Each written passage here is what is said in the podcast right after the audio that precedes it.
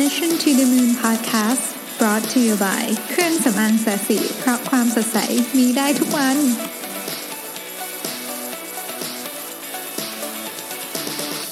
สวัสดีครับ ยินดีต้อนรับเข้าสู่ Mission to the Moon Podcast เอพิโซดที่ 128 นะครับ คุณอยู่กับประวิทยานุสาหะเช่นเคยครับ ก็วันนี้จริงๆ อยากจะมาคุยกันเรื่อง 6 ขั้นตอนในการวางกลยุทธ์นะครับ ก็ เวลาเราวางกลยุทธ์เนี่ยมันจะต้องมีกระบวนการทางความคิด ซึ่งบางทีหลายครั้งเราก็อาจจะไม่ได้นึกถึงเรื่องนี้คือจริง ๆ มันเป็นเรื่องที่เบสิกมากต้องใช้คำนี้แล้วก็เป็นเรื่องที่ทุกคนรู้อยู่แล้วแหละเพียงแต่ว่าหลายครั้งนี่เรา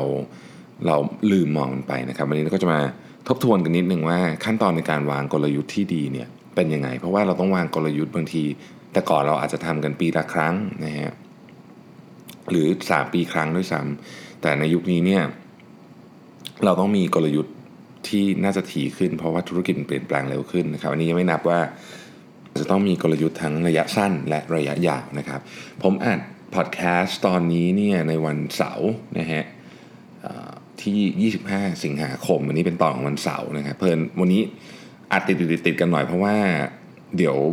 ผมจะไปวิ่งมาราธอนนะฮะก็อาจจะต้องนอนเร็วนิดหนึ่งคืนนี้ แล้วก็พรุ่งนี้ก็คงจะเหนื่อยมาก แต่พรุ่งนี้ก็จะอัดอยู่ดีนะครับ อยู่ดีเอาไม้ไปด้วยนะฮะก็ผม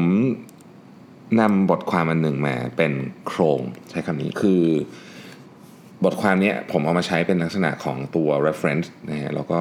ผมก็จะใส่ตัวอย่างหรือใส่สิ่งที่ผมคิดเข้าไปในในไอเดียด้วย แต่ว่าจะใช้บทความนี้เป็นเป็นโครงเรื่องในการเล่านะครับ บทความนี้เป็นของ Graham Kenny นะฮะชื่อว่า six steps to make your strategic plan really strategic ชื่อก็น่าสนใจนะ ก็เขาบอกว่าอย่างนี้ครับหลายครั้งเนี่ยคือไอ้กลยุทธ์ในยบริษัทไหนก็มีนะฮะแต่ว่าหลายครั้งเนี่ยมันถูกสร้างขึ้นมาโดยที่ไม่ได้คิดให้ครอบคลุมซะก่อน แล้วก็ที่สำคัญกว่านั้นก็คือมันไม่โฟกัสพอ ซึ่งผมเห็นด้วยนะครับ กลยุทธ์เนี่ยหนึ่งมันต้องรอบด้าน เพราะว่าไม่งั้นเนี่ยมันจะเป็นคล้ายๆเราเล่นในเครื่องทุบหัวจระเข้ทุบจระเข้ตัวหนึ่งจระเข้ตัวหนึ่งโผล่มันเป็นลักษณะนั้นเยอะนะเพียงแต่ว่ามันไม่ได้ชัดเจนแบบนั้น ซึ่งความไม่ชัดเจนแบบนั้นยยิ่งอันตราย นะเพราะว่ามันจะทำให้เราเนี่ยมองไม่เห็นภาพรวมทั้งหมดนะครับการทำกลยุทธ์เนี่ยต้องรอบด้านอันที่หนึ่งนะครับอันที่สองเนี่ยต้องโฟกัสเพราะว่าบางทีเนี่ยถ้าเราทำกว้างเกินไปเนี่ยพยายามจะขายทุกคนนะว่างั้นเถอะนะฮะในที่สุดแล้วเนี่ยมันจะกลายเป็นกลยุทธ์ที่กลวงมากนะครับดังนั้น 6 ขั้นตอนในการวางกลยุทธ์ที่ดีนะครับ ก็จะมี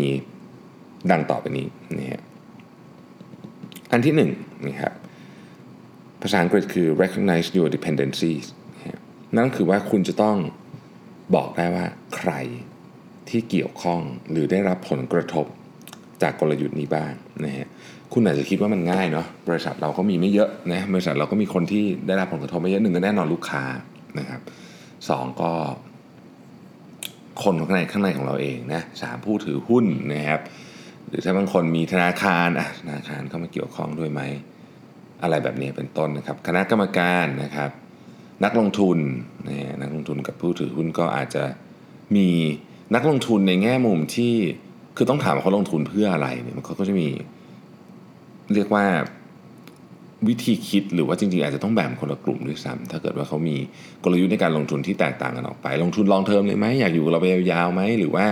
มี exit plan อะไรเงี้ยเป็นต้นนะครับ ทีนี้อะ มันไม่ได้ง่ายขนาดนั้นนะครับเอาเอาเอาคนที่ยากสุดก่อนเลยนะฮะ คือ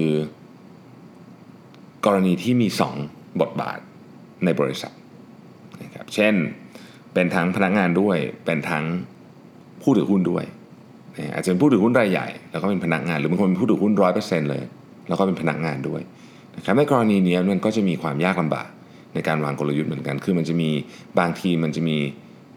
conflict of interest เกิดขึ้นได้ อันนี้เป็นตัวอย่างนะครับ หรือนะครับบางคนเนี่ยนะฮะอย่างสมมติว่าในเคสที่เป็นตัวอย่างในในบทความนี้ก็คือว่าเป็นธุรกิจการส่งนมนะฮะก็คือเป็นธุรกิจค้าส่งนมนะครับ แล้วก็ผลิตภัณฑ์ที่เป็นเกี่ยวข้องกับนมนะเวลาเราพูดถึงเรื่องนี้เราก็จะแน่นอนก็จะมีคนหนึ่งแหละก็คือเกษตรกรผู้ส่งวัตถุดิบมาให้นะครับ เกษตรกรเนี่ยจะมีกลุ่มที่เป็นทั้งเหมือนกับเป็นผู้ร่วมลงทุนด้วย ก็คือเป็นผู้ถือหุ้นด้วยนะครับกับคนที่เป็นเกษตรกรที่เป็นซัพพลายเออร์เฉยๆสองกลุ่มนี้ก็แน่นอนว่าความเกี่ยวข้องกับเราเนี่ยแตกต่างกันออกไป วิธีการจะ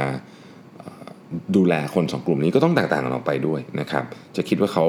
เป็นคนส่งให้เราอย่างเดียวก็คงจะไม่ได้นะฮะลูกค้าก็เหมือนกัน ลูกค้าก็มีหลายอย่าง นะครับลูกค้าก็มีลูกค้าที่ซื้อซ้ำเป็น loyal customer นะครับลูกค้าที่เป็นขาจรนะครับอะไรแบบนี้เต็มไปหมดเลยนะฮะพอเราสามารถบอกได้แล้วว่าแต่ละกลุ่มคือใครบ้างนะครับ เราก็จะก้าวต่อไปในสเต็ปที่ 2 ได้ แต่ว่าขั้นตอนนี้ต้องทำอย่างค่อนข้างละเอียดนะครับ คือต้องมีการเขียนมันชัดเจนว่า คนที่เกี่ยวข้องกับบริษัทเราเนี่ยมีกี่กลุ่ม และทำไมเขาถึงถูกแยกออกเป็นกลุ่มเหล่านั้น ขั้นตอนที่2นะครับซึ่งสำคัญไม่แพ้กันก็คือ เราจะต้องระบุกลุ่มลูกค้าที่เป็น target เราให้ได้นะฮะ identify your target customer ต้องระบุให้ได้ว่ากลุ่มลูกค้าที่เป็น target ของเราเนี่ยจริง ๆ แล้วเป็นใคร ซึ่งหลายคนมักจะพลาดตรงนี้ครับ คือคิดแบบคิดตัวเอง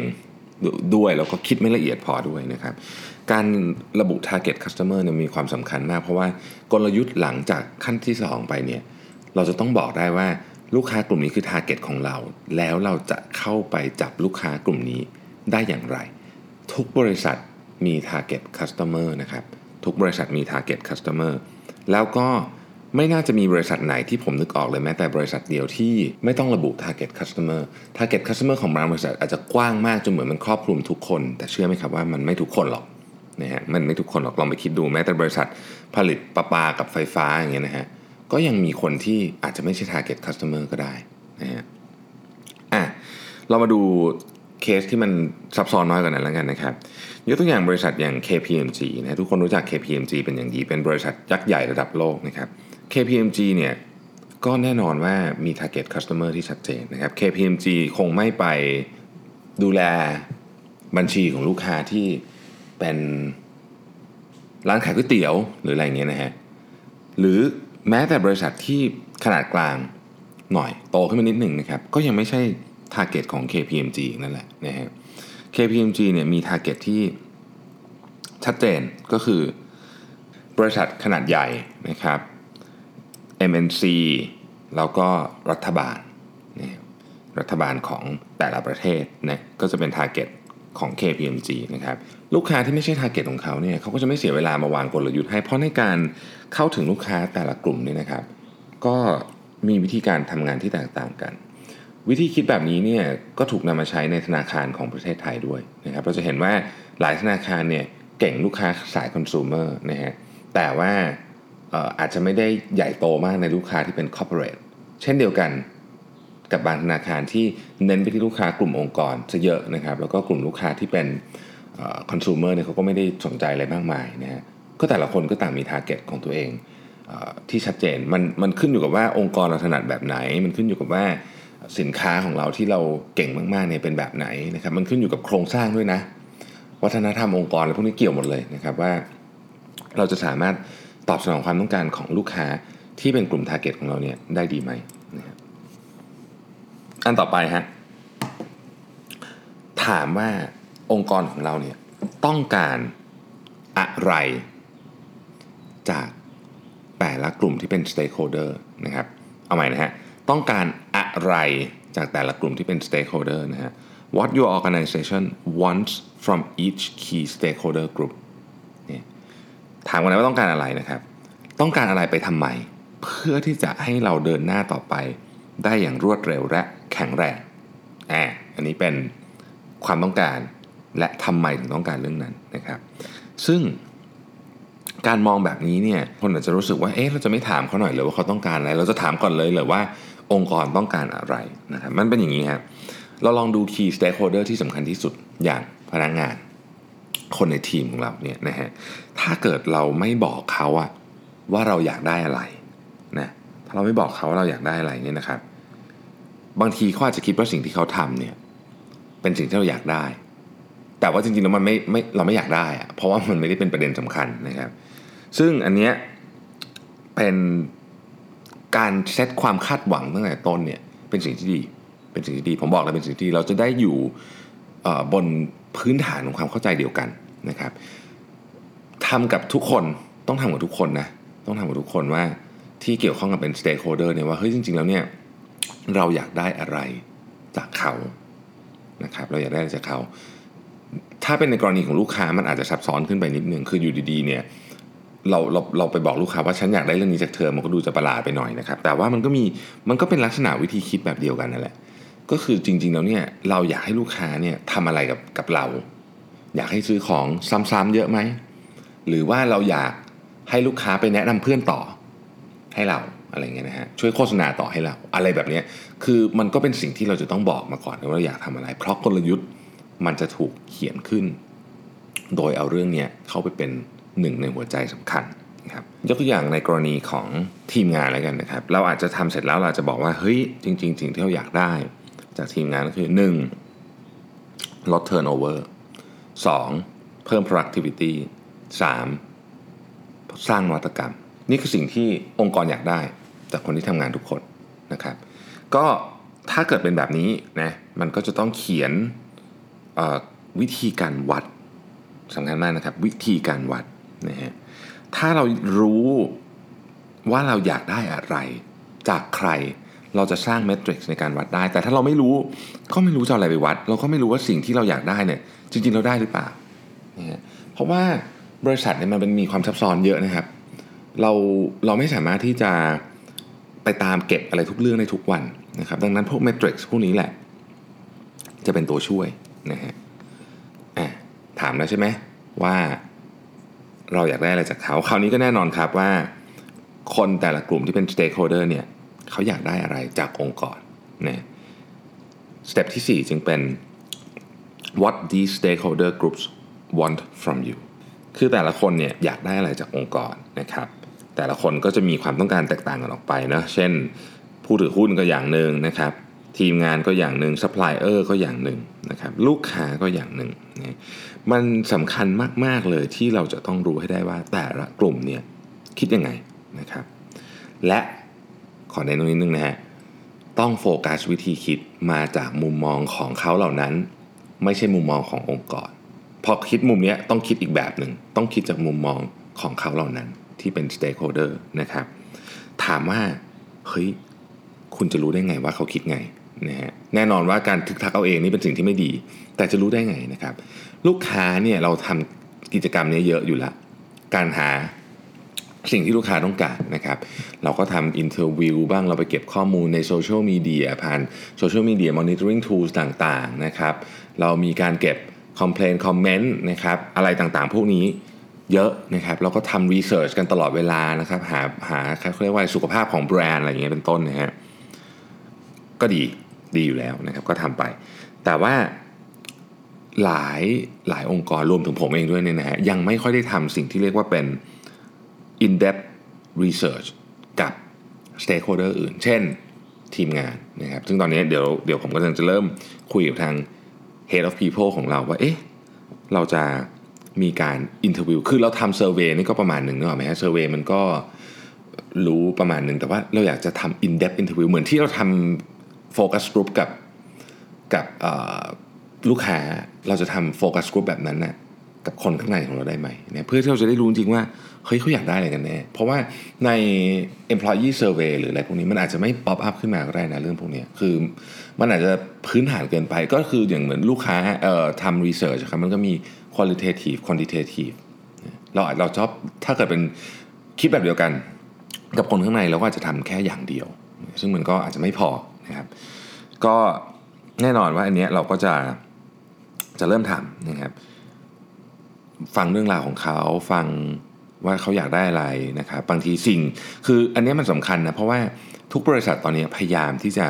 ต้องใช้คำว่าอยากให้ทีมงานมีชีวิตที่ดีขึ้นนะครับโดยการใส่สวัสดิการต่างๆเข้าไปนะแต่บางทีเคยมีมุมมองไหมว่าเขาอาจจะไม่อยากได้ก็ได้ นะฮะผมนี่เจอกับตัวเองเลยนะฮะตอนทำ employee survey ว่าแบบหลายอย่างที่เรามีความตั้งใจว่าอยากจะให้เขาเนี่ยนะฮะเขาไม่อยากได้อะเพราะฉะนั้นมันก็มีประโยชน์มันมันสูญเสียกันไปทั้งสองอย่าง ก็คือสูญเสียไปทั้งสองข้าง ทั้งคนที่เป็นคนที่คิดนโยบายนี้ขึ้นมา แล้วก็ผู้รับเขาก็ไม่ได้อยากได้สิ่งที่เขาได้ เพราะฉะนั้นเรามาคุยกันดีกว่าว่า คุณอยากได้อะไรกันแน่เราจะได้ใช้ทรัพยากรไปได้อย่างมีประโยชน์ที่สุดทำของที่คุณอยากได้ด้วย แล้วก็ เราก็จะได้วางนโยบายให้มันถูกต้องนะครับสอดคล้องกันด้วย บางทีพวกนี้อาจจะต้องเทเลเมดนิดนึงนะสำหรับบางคนบางคนสิ่งที่อยากได้นี่จะแตกต่างกันออกไปนะครับ ก็การคุยกันนี่แหละ เป็นสิ่งที่สำคัญที่สุด แต่เขาต้องมีการวางระบบนะไม่ใช่คุยกันเล่นๆนะครับ คนอื่นอีกอะมันก็มีคนอื่นอีกนะฮะซัพพลายเออร์เรา เออซัพพลายเออร์เราเขาอยากได้อะไรจากเราบ้าง เพื่อให้เขาทำงานได้ง่ายขึ้นนะครับเพราะว่าจริงๆแล้วเนี่ยซัพพลายเออร์เราเนี่ยก็ต้องมองเขาเป็น partner คนหนึ่ง นะครับก็ก็ควรจะต้องไปคุยกับเขาด้วยนี่แล้วเชื่อไหมว่าซัพพลายเออร์คุณจะ appreciate คุณสุดๆ อันนี้ผมก็ยังไม่ได้ทำนะ แต่ว่าคิดเหมือนกันว่าจะทำนะครับส่วน stakeholder อื่นนะครับเช่นผู้ถือหุ้นนักลงทุนอะไรพวกเนี้ยนะอันนี้ต้องคุยอยู่ละนะฮะส่วนธนาคารถ้าสมมติว่าใครใช้ธนาคารก็อันนี้เขาจะมาคุยกับคุณอยู่ละอันนี้ก็ไม่ไม่ เขาจะมาบอกแล้วว่าเขาอยากได้อะไรนะฮะก็ไม่ต้องห่วงมากนะครับก็ธนาคารก็เป็นหนึ่งใน partner สำคัญของเราเช่นกันแต่ว่าเขามี system ที่ค่อนข้างชัดเจนอยู่แล้วว่าเออเขาอยากจะได้อะไรเนี่ยก็เขาก็จะคุยกับเราตลอดอยู่แล้วนะครับ การคุยพวกนี้เนี่ยนะฮะก็ดี แต่มันมีอย่างอื่นที่ทำได้อีก เช่น ตัวอย่างที่ผมชอบ ถ้าหากว่าคุณบริหาร ปกติผู้บริหารของสายการบิน ซึ่งเป็นคนกำหนดนโยบายพวกนี้เนี่ยนะฮะเวลาขึ้นเครื่องบินของของสายตัวเองเนี่ยก็แน่นอนว่าจะต้องบิน business class first class นะครับ แต่ว่าลูกค้าจำนวนมากที่ economy เนี่ยบางทีผู้บริหารสายการบินไม่เคยรู้เลยว่าเขาได้รับการ service ยังไง เก้าอี้เขาสบายเปล่านะฮะ ระบบ entertainment ที่เราลงทุนไปเยอะแยะเนี่ยมันดูจริงๆ แล้วมันแบบมันสะท้อนไหม สะท้อนไปถึงว่าแสงมันสะท้อนหรือเปล่าอะไรเงี้ยนะฮะแล้วก็มันมันชัดหรือเปล่าอะไรเงี้ยคือไม่รู้อะอาหารเป็นไงอะไรไม่รู้ห้องน้ำเป็นไงไม่รู้อะเพราะว่าก็ผู้บริหารก็บินแต่ first class business class ควรจะต้องมาใช้บริการ economy ให้บ่อยๆ ถ้าอยากทำให้สายการบินเป็นสายการบินที่ทุกคนรัก และอยากขึ้นจริงๆนะฮะผู้บริหารโรงแรมเหมือนกันเนี่ยเหมือนกัน บางทีคุณอาจจะคือโรงแรมกับร้านอาหารเนี่ยลักษณะคล้ายกันคือโอเคแหละ คุณอาจจะไปพอเขาเห็นหน้าคุณเขาก็ปฏิบัติกับคุณดี เพราะฉะนั้นอาจจะต้องมีวิธีการที่แยบยลกว่านั้น เช่น ส่งคนอื่นไป แล้วลองดูว่า เอ๊ะไอ้ที่เราคิดว่าเซอร์วิสมันดีๆ คือเราไปนอนทุกครั้งมันก็ดีหมดอะก็คงก็แน่แหละครับ เพราะว่าผู้จัดการโรงแรมเขาก็ต้องคิดแล้วว่าเฮ้ยนายจะมาก็ต้องนะใช่ไหมทำให้มันดีอยู่แล้ว คงไม่มีใครแบบ ตั้งใจทำห้องห่วยๆให้นายมาพักนะฮะแต่ว่ามันใช่สิ่งที่เป็น การบริหารจัดการแบบปกติของโรงแรมเราหรือเปล่า ถ้าไม่ใช่นะฮะลูกเราก็จะไม่เราก็จะไม่รู้เลยเราก็คิดว่าโรงแรมบริการดีดังนั้นเนี่ยต้องมีกระบวนการในการตรวจสอบนะฮะก็อันหนึ่งก็ง่ายสุดก็คือส่งคนไปดูนี่แหละนะครับ คนที่ทำร้านคนที่ทำอะไรพวกนี้นะฮะโดยเฉพาะบริการที่เป็นเซอร์วิสเนี่ยผมคิดว่าควรจะต้องทำคุณจะได้เห็นมุมมองที่ที่คุณอาจจะไม่รู้เลยก็ได้ว่า เฮ้ยมันมีอะไรแบบนี้อยู่ในบริษัทด้วยเหรออะไรเงี้ยนะฮะเป็นต้นนะครับ บางทีเนี่ยหน้าที่ของแต่ละคนที่เราวางไว้ในองค์กร เพื่อที่จะตอบสนองความต้องการของลูกค้าหรือ stakeholder ต่างๆเนี่ยมันอาจจะไม่ใช่สิ่งที่ลูกค้าหรือ stakeholder อยากได้หรืออาจจะยังไม่พอนะครับ เช่น customer service ยกตัวอย่าง customer service customer service เนี่ยเราอาจจะบอกว่า อ๋อ customer service ของเราเนี่ยมีหน้าที่ก็คือรับพวกร้องเรียนข้อร้องเรียนต่างๆอะไรพวกนี้นะครับ แต่ว่าในความเป็นจริงแล้วเนี่ยบางทีลูกค้าเนี่ยอาจจะอยากได้ customer service ที่ลึกลงไปกว่านั้น เช่น เฮ้ย support เขาทั้งเทคนิคนะครับในการก่อนซื้อหลังซื้ออาจจะต้องทำหน้าที่เป็นคนช่วยขายด้วยได้ไหมนะครับ หรือว่าในกรณีอย่างบริษัทเครื่องสำอางเนี่ยนะฮะ อันนึงที่ผมคิดอยู่ตอนนี้เดี๋ยวจะออยากจะ roll out เรื่องนี้ก็คือ เฮ้ย คนที่เป็น customer service ของเราเนี่ยนะฮะ ควรจะรู้เรื่องแต่งหน้าแบบ คือไม่ใช่เฉพาะ product ของเราแต่ว่า product รวมทั้งหมดที่จะทำให้คือจะทำยังไงก็ได้ให้ลูกค้าเนี่ยพร้อมที่สุดสำหรับการออกไปใช้ชีวิตอาจจะเป็นวันธรรมดา หรืออาจจะเป็นวันพิเศษของเขา เราสามารถให้ความรู้นี้กับ customer service ของเราได้ไหม เพื่อไม่ใช่แค่ตอบปัญหาเฉพาะของของเรา แต่ว่ากลายเป็นเหมือนที่ปรึกษาของลูกค้าไปด้วย ลูกค้าอยากได้แบบอันดับแรกต้องไปเช็คก่อนลูกค้าอยากได้ไหมถ้าอยากได้เฮ้ยเราทำได้ไหมเป็นต้นนะครับ อันต่อไปนะฮะก็คือ strategy design อันนี้คือข้อที่ 5 การออกแบบกลยุทธ์ การออกแบบกลยุทธ์เนี่ยก็ต้องบอกว่า เอาไอ้ทั้งหมด 4 ข้อเนี่ยมานะครับเอาทั้งหมด 4 ข้อนี้มานะครับ แล้วก็มาดูว่าเฮ้ยเราจะสามารถที่จะโฟกัสโฟกัสไปที่การทำอะไรได้ ที่จะส่งผลกับองค์กรมากที่สุด ข้อนี้นะครับว่ามันต้องโฟกัสอะมันต้องโฟกัสนะครับ ผมอาจยกตัวอย่างกลับมายกตัวอย่างธนาคารอีกอันหนึ่งนะครับ ซึ่งเป็นเคสที่อยู่ในในในบทความนี้เขาบอกว่ามันมีธนาคารบางธนาคารเนี่ยที่เจาะกลุ่มลูกค้าละเอียดถึงขนาดว่า เราจะเอากลุ่มลูกค้าที่เป็นลูกค้าที่ทำเกษตรกรรมแบบครอบครัวแต่เป็นขนาดใหญ่ เกษตรกรรมครอบครัวขนาดใหญ่มี 3 เรื่องเลยนะครับ เพราะฉะนั้นแปลว่าอะไร เกษตรกรรมที่ไม่ใช่ครอบครัวเป็นลักษณะคอร์ปอเรท นะครับแต่ว่าขนาดใหญ่ก็ไม่เอา เกษตรกรรมที่เป็นครอบครัวแต่เป็นขนาดเล็กก็ไม่เอานะครับอย่างเงี้ยคือถ้าเกิดเรากำหนดชี้ชัดไปได้อย่างนี้เนี่ยเราจะทำได้2อย่าง 1. สินค้าบริการอะไรต่างๆ พวกนี้มันจะถูกออกแบบมาเพื่อตอบสนองความต้องการของคนกลุ่มนี้โดยเฉพาะ 2. วิธีการวัดผลของเราเนี่ยจะชัดเจนตรงไปตรงมา และสอดคล้องกับ พฤติกรรม สิ่งแวดล้อม mindset ของลูกค้า ซึ่งถ้าเราทำได้เนี่ยของของเราเนี่ยมันจะถูกใจลูกค้ามาก ๆนะครับ ข้อที่6ฮะการพัฒนาต่อเนื่อง continuous improvement นะครับ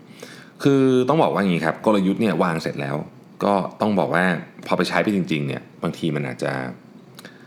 ไม่ได้เป็นไปอย่างที่เราคาดการไว้นะครับดังนั้นเนี่ย เราก็ต้องมีวิธีการในการปรับนะฮะที่สอดคล้องกับทรัพยากรที่เรามี สอดคล้องกับวิธีคิดของบริษัท สอดคล้องกับวัฒนธรรมองค์กรนะฮะถ้าเกิดมันไม่สอดคล้องแต่เราต้องปรับ ก็อาจจะต้องไปปรับไอ้ตัว factor ต่างๆ ที่กล่าวมาเหล่านี้ซะก่อนนะฮะเหตุผลก็เพราะว่าอย่างนี้ครับ บางทีเนี่ยของพวกนี้เนี่ยมันจะต้องเปลี่ยนไปตาม ความต้องการของ stakeholder ต่างๆนะครับในบทความเนี่ยเขาเขียนไว้ผมชอบมากเขาบอกว่า ต้องเป็นเหมือนกันเต้นรำที่เต้นออกมาแล้วดูสวยงามมากเต้นรำเต้นสองคนถูกไหมเราเนี่ยเป็นคนหนึ่งอีกคนหนึ่งก็คือ stakeholder ของเรา เพราะฉะนั้นถ้าเกิดเขาเปลี่ยนจังหวะเต้น เราก็ต้องเปลี่ยนจังหวะเต้นตามไปด้วยนะครับ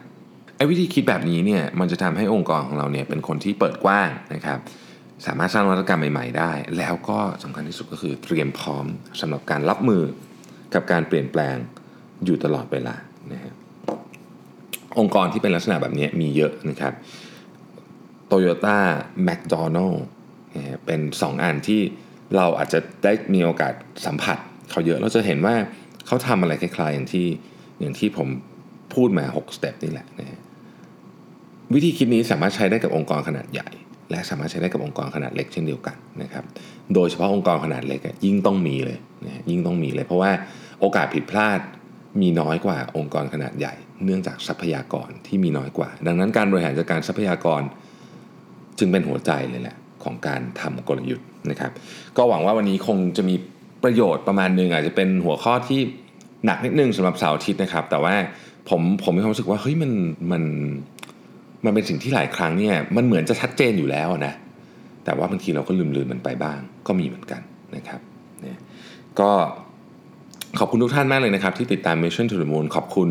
inbox ต่างๆนะครับแล้วก็มีคนบอกว่าช่วยทำเซสชั่นตอบคำถามอีกได้ไหมชอบนะฮะเดี๋ยวเดี๋ยวจะทำ ให้ถี่ขึ้นนะครับอาจจะเป็นสักสองสัปดาห์ครั้งอะไรแบบนี้นะครับเพราะว่าคำถามก็มีค่อนข้างเยอะเหมือนกันแต่อย่างที่เรียนนะครับว่าใครที่ส่งเข้ามาแล้วเป็นเรื่องที่มันยาวอะหมายถึงว่าไม่ใช่ไม่คือเขาไม่ได้ส่งเข้ามายาวแต่ว่า เรื่องที่ตอบมันต้องตอบแบบยาวๆเนี่ยนะครับก็ผมอาจจะไม่ได้ตอบคำถามในในเซสชั่นตอบคำถาม แต่ว่าเดี๋ยวผมจะไปทำให้เป็น 1 ตอนเลยนะครับผมก็ขอให้ทุกท่านมีความสุขนะครับกับวันหยุดเสาร์อาทิตย์นะครับใช้เวลาให้คุ้มค่านะครับ ขอบคุณครับ สวัสดีครับ